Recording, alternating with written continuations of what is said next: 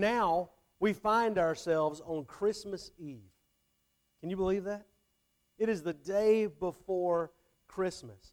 And for the last 5 weeks, we have been trekking our way through the very strange stories that we read about in the Bible. Along the way, I have initiated the use of a term called meta-narrative. If you remember what that is, a meta-narrative is an overarching story that we tell about how the universe operates. Now, I've said for the last couple of weeks that many people have different meta-narratives operating in their lives. For some, it might be abuse. For some, it might be injustice or oppression. It might be absolute pleasure-seeking. But if we are believers in Jesus Christ, and if we believe God's Word, then we know that there is a different meta-narrative out there. And it's the story that we have been talking about for the last 5 weeks.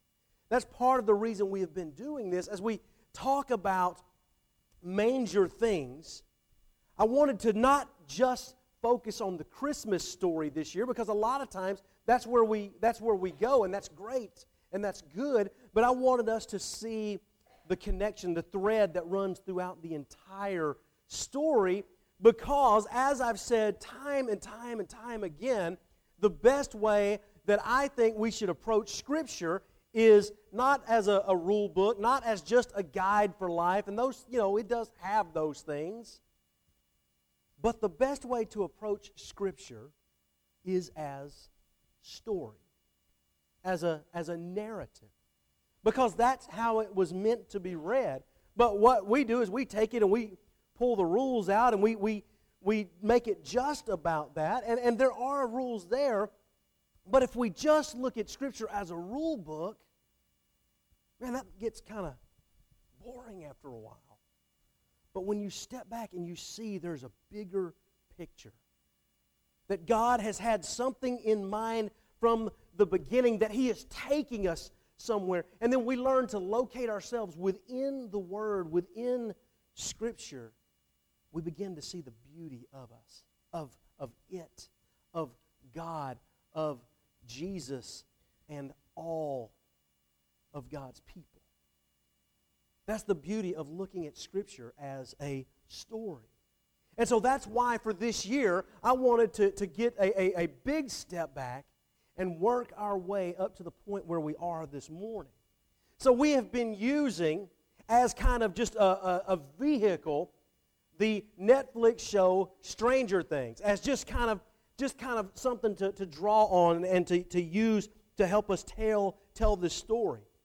We've talked about the upside down quite a bit. And each week, we have read what the upside down is. So for the sixth and the final time, I want to read to you what the upside down is. And as we get to the underline part, I want you to read that with me aloud.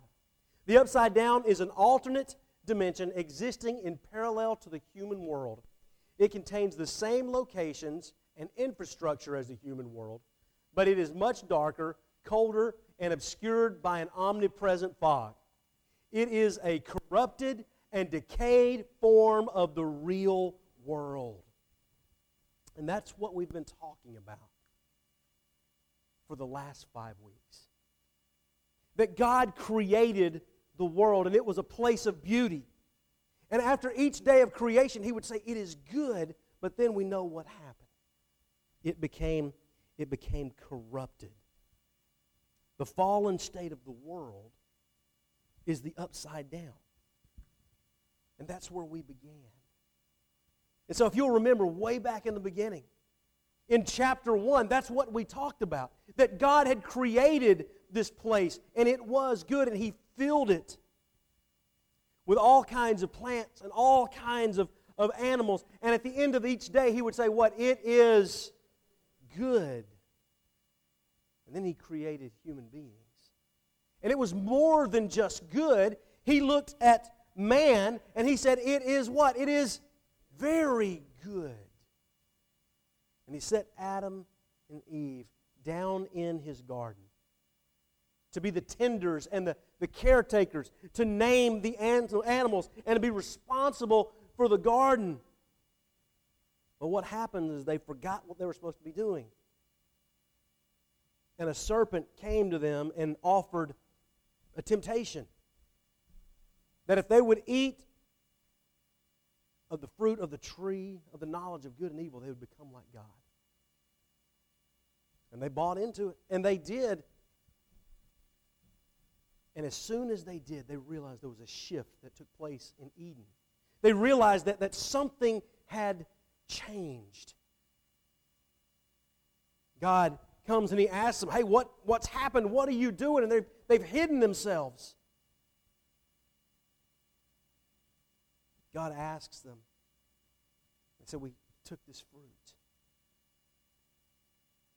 God, knowing that now they have new knowledge, not necessarily God-like knowledge, but now they have knowledge of not just good, but also evil. All they knew before this was perfection. Now they know both of these things, good and evil. And God also knows that if He leaves them in the garden, they will have access to the tree of life. If they have access to the tree of life, as in if they eat from this tree every single day, they'll live on forever. But now they are corrupt. They have broken God's law. They are sinful. And God will not allow them, in His mercy, to let them live in a fallen state for all eternity. And so in an act of grace, God chooses to let them die. But not before He banishes them from the garden. The upside down has entered. The world is corrupt.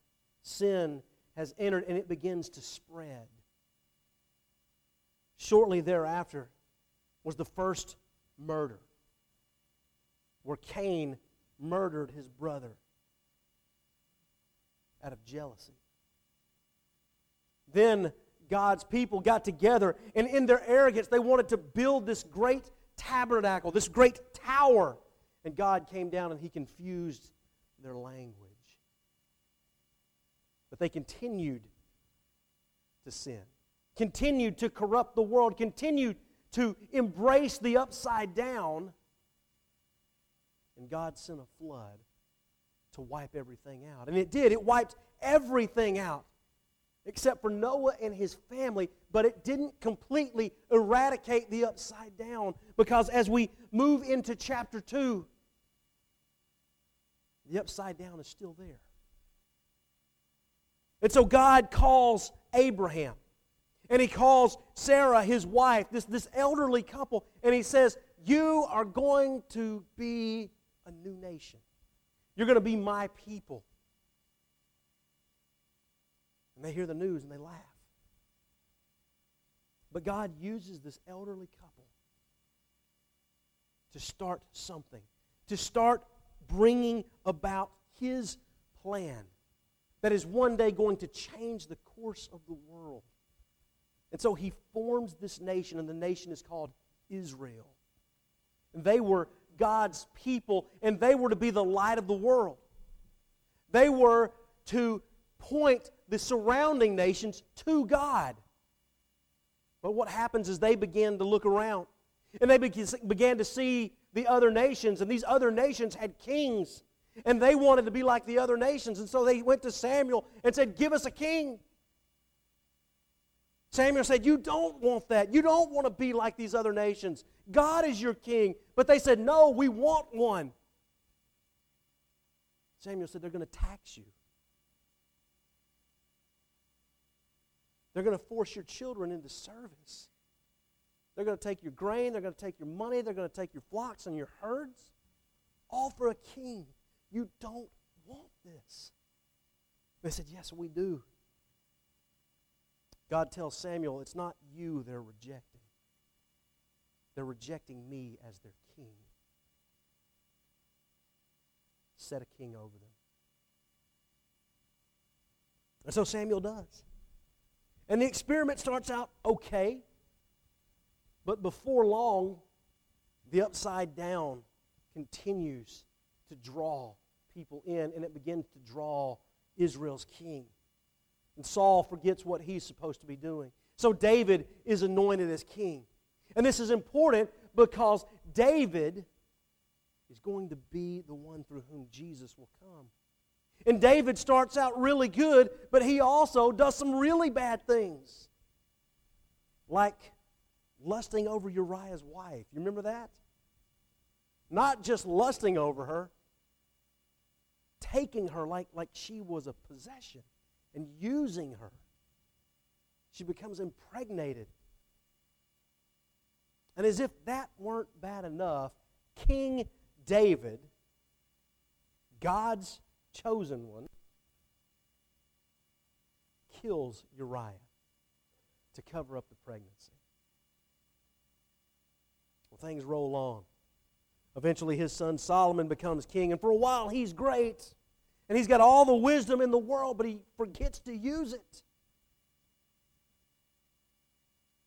And then Israel divides into the northern kingdom and the southern kingdom, and you just have this succession of kings, and some were good, most of them were bad, but what we saw in chapter 2, the upside down, is that most of those kings did what was evil in the sight of God. In other words, they led Israel, God's people, they led them further and further and further into the upside down, into corruption, into sin, into the decaying form of the world. But in chapter 3, we began to hear from the prophets that God was not just going to leave His people in the darkness of the upside down, but that one was coming. One that was going to change the course of history. And we began to read about the Advent. And remember that the Advent means just the anticipation, the expectation of arrival. But who was it? It was the arrival, the Advent, the coming of Jesus. But before Him, God would raise up another. Through a very similar story of an elderly couple who can't have children. Zechariah and Elizabeth. Zechariah is one of God's priests, and he's at the temple, remember? And he's in there lighting the altar, the incense, and nobody else is supposed to be in there when all of a sudden the angel of the Lord shows up and says, I have a job for you. You and your wife are going to have a baby. And you're going to name him John. And he's going to be filled with the Spirit while he's in his mother's womb. And he's going to minister in the Spirit and in the power of Elijah. And he is going to set the stage for the Messiah, for the one that Israel has been waiting on. So they hear this news, and Zechariah is dumbfounded by it. He wants to know how it's going to happen. And he asks, and he receives a sign, but it's a sign that comes in the form of a punishment. He's struck silent for 9 months until his son is born. He proclaims that his name is John. In that moment, his tongue is loose, and he bursts forth with praise as he prophesies over John. And then talks about John's mission and how he is going to prepare the way for Jesus. And then last week in chapter 5, it's the teenage girl Mary, who is engaged but not married, when she, just like Zechariah, receives an angelic visitor. When Gabriel shows up and tells her that she is going to give birth to a son, and it is the son that's been prophesied about. It's the one that all Israel has been waiting on. It is Jesus, Emmanuel, And she asks the same question. How can this be? And instead of being struck with silence, she receives an explanation that the Holy Spirit is going to come upon you, and you will conceive, and you'll give birth to this son. And the only person she knows to talk to about this is Elizabeth.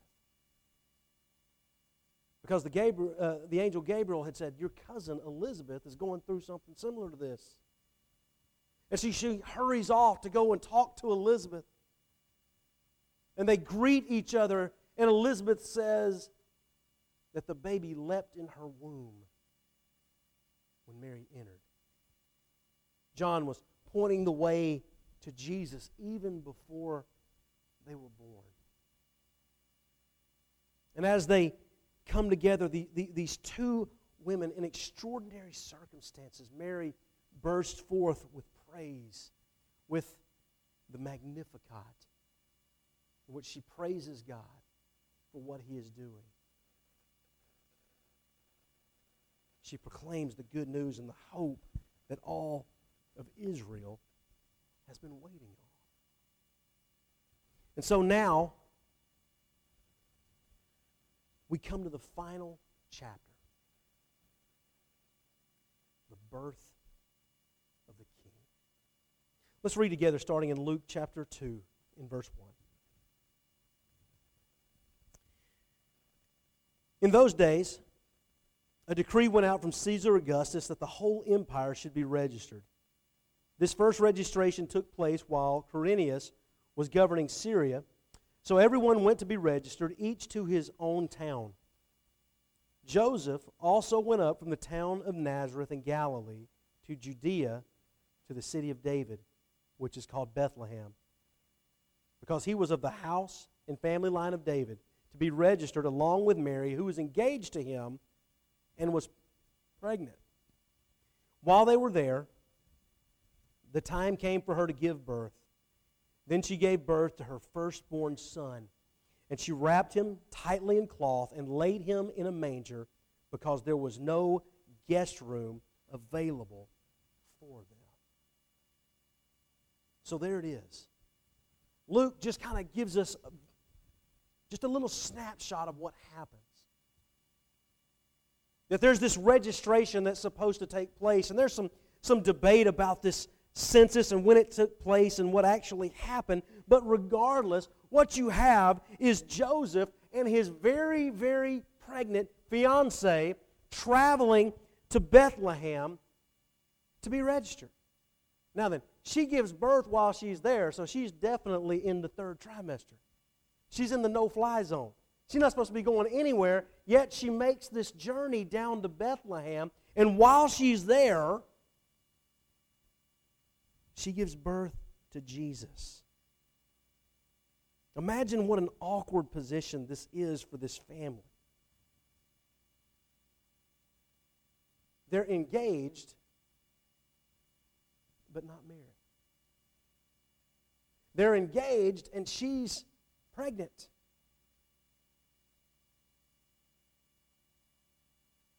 Imagine the looks that she receives as she comes into town.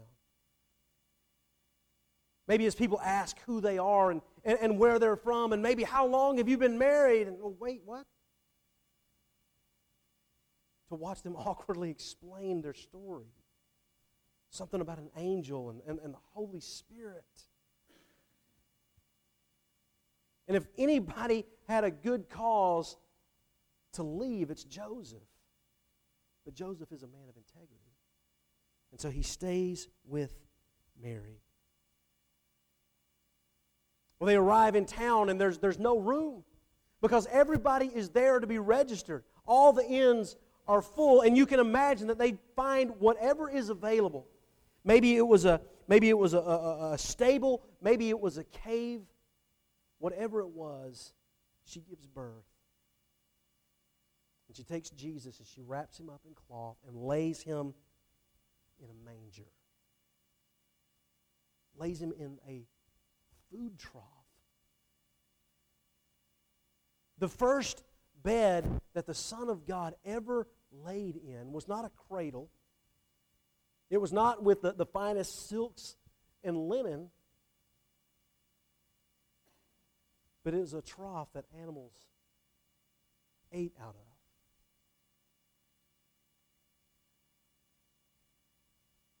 Jesus, the Son of God, the Messiah that all the world has been waiting on, is born with zero fanfare.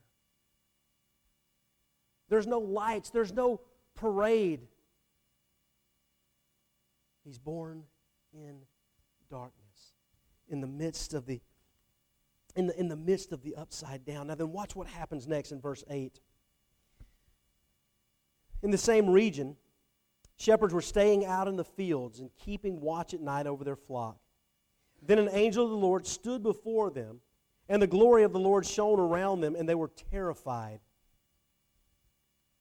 But the angel said to them, "Don't be afraid, for look, I proclaim to you news of great joy that will be for all the people.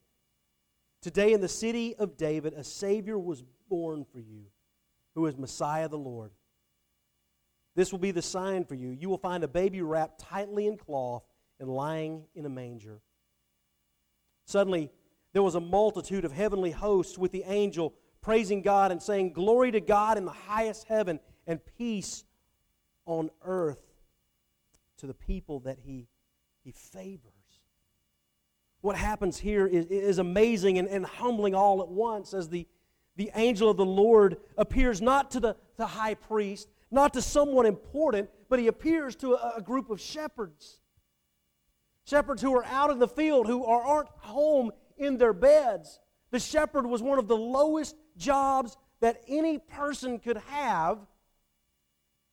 And who are the very first people to hear about the birth of the Son of God? It's not anybody important. It's the lowest of the low.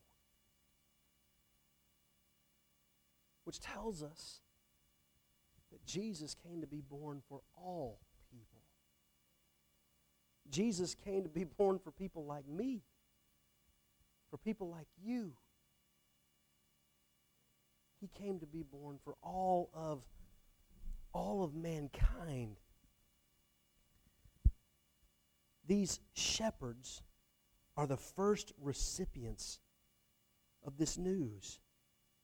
And they hear the most important words that have ever been spoken, that today, in the city of David, a Savior has been born, who is the Messiah. And so they hear this news.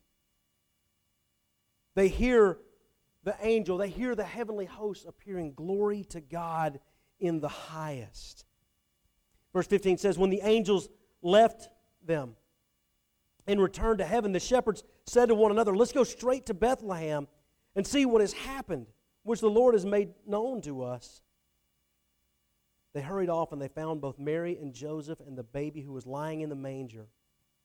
After seeing them, they reported the message that they were told about this child, and all who heard it were amazed at what the shepherds said to them.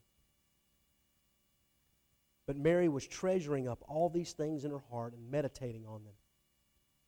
The shepherds returned, glorifying and praising God for all the things they had seen and heard, which were just as they had been told. Imagine what that must have been like. Imagine being a witness to this scene. The angels leave and the shepherds drop what they're doing and they immediately begin seeking the Holy Family, and then they find them just as the angel said. These lowly shepherds, who are the first people to hear the news that the Savior has been born, are also the first people to tell the story, to talk about Jesus, to tell what they have heard. And they arrive and they find everything just as the angel said. The baby is wrapped in cloth. And Mary is sitting there, and you can imagine the scene as she's sitting there, she's holding Jesus, maybe she's nursing him, looking down into his face. And she's thinking about everything that has transpired over the last 9 months. What do you think's running through her head? As she thinks back to that first fateful moment when Gabriel greets her and tells her, "Don't be afraid." As she dealt with the day in, day out of trying to explain what happened, especially as her abdomen began to grow and she began to show signs of a baby, everybody would know that she's not married. Everybody would know that Joseph had complete authority in this patriarchal society to have her put to death. Joseph's a chump. Why is he staying with her? But he does. Imagine what is going on as they're living in this day in and day out. I've wondered so many times, what was it like? We don't know much about the parents of Mary and Joseph. How did they explain it? What did they say? What did they do? How did they react to the news? What we do know is that even in the midst of that turmoil, Mary and Joseph remained faithful to God. They continued to trust, continued to believe in the midst of these incredibly difficult circumstances. They continued to believe that God was in control and that He was going to bring about His promise. And so I imagine as the shepherds arrive and they find Mary sitting there, maybe holding Jesus, she's pondering everything. And as the Scripture says, she's treasuring up all these things in her heart and meditating on them. The shepherds return, praising God for everything that they've seen and everything that they've heard. So Jesus has now entered into our world. He is the Word who has become flesh and blood. He has entered the neighborhood to live among us. For now, the upside down is still there. But it's been dealt a fatal blow. And unlike the show, the upside down will not repair itself. It will not rebuild its strength. While it's still there and it's still powerful and capable of pulling people into its grip, its days are numbered. But also, unlike the show, the fate of humanity does not depend on a fictional young psychokinetic girl named Eleven. That task has been entrusted into the hands of the one called Emmanuel, to the Prince of Peace. And so the upside down is still out there, but it's being dealt with every day.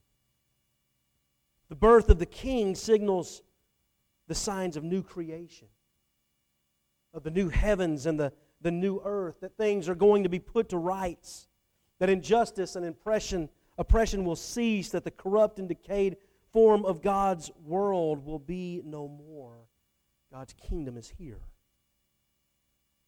There is kingdom work to do as we seek to make things on earth as they are in heaven, but for now, for the briefest of moments, we wait. We sit with Mary as she treasures all these things in her heart, as the Holy Family rests in the manger. All is well.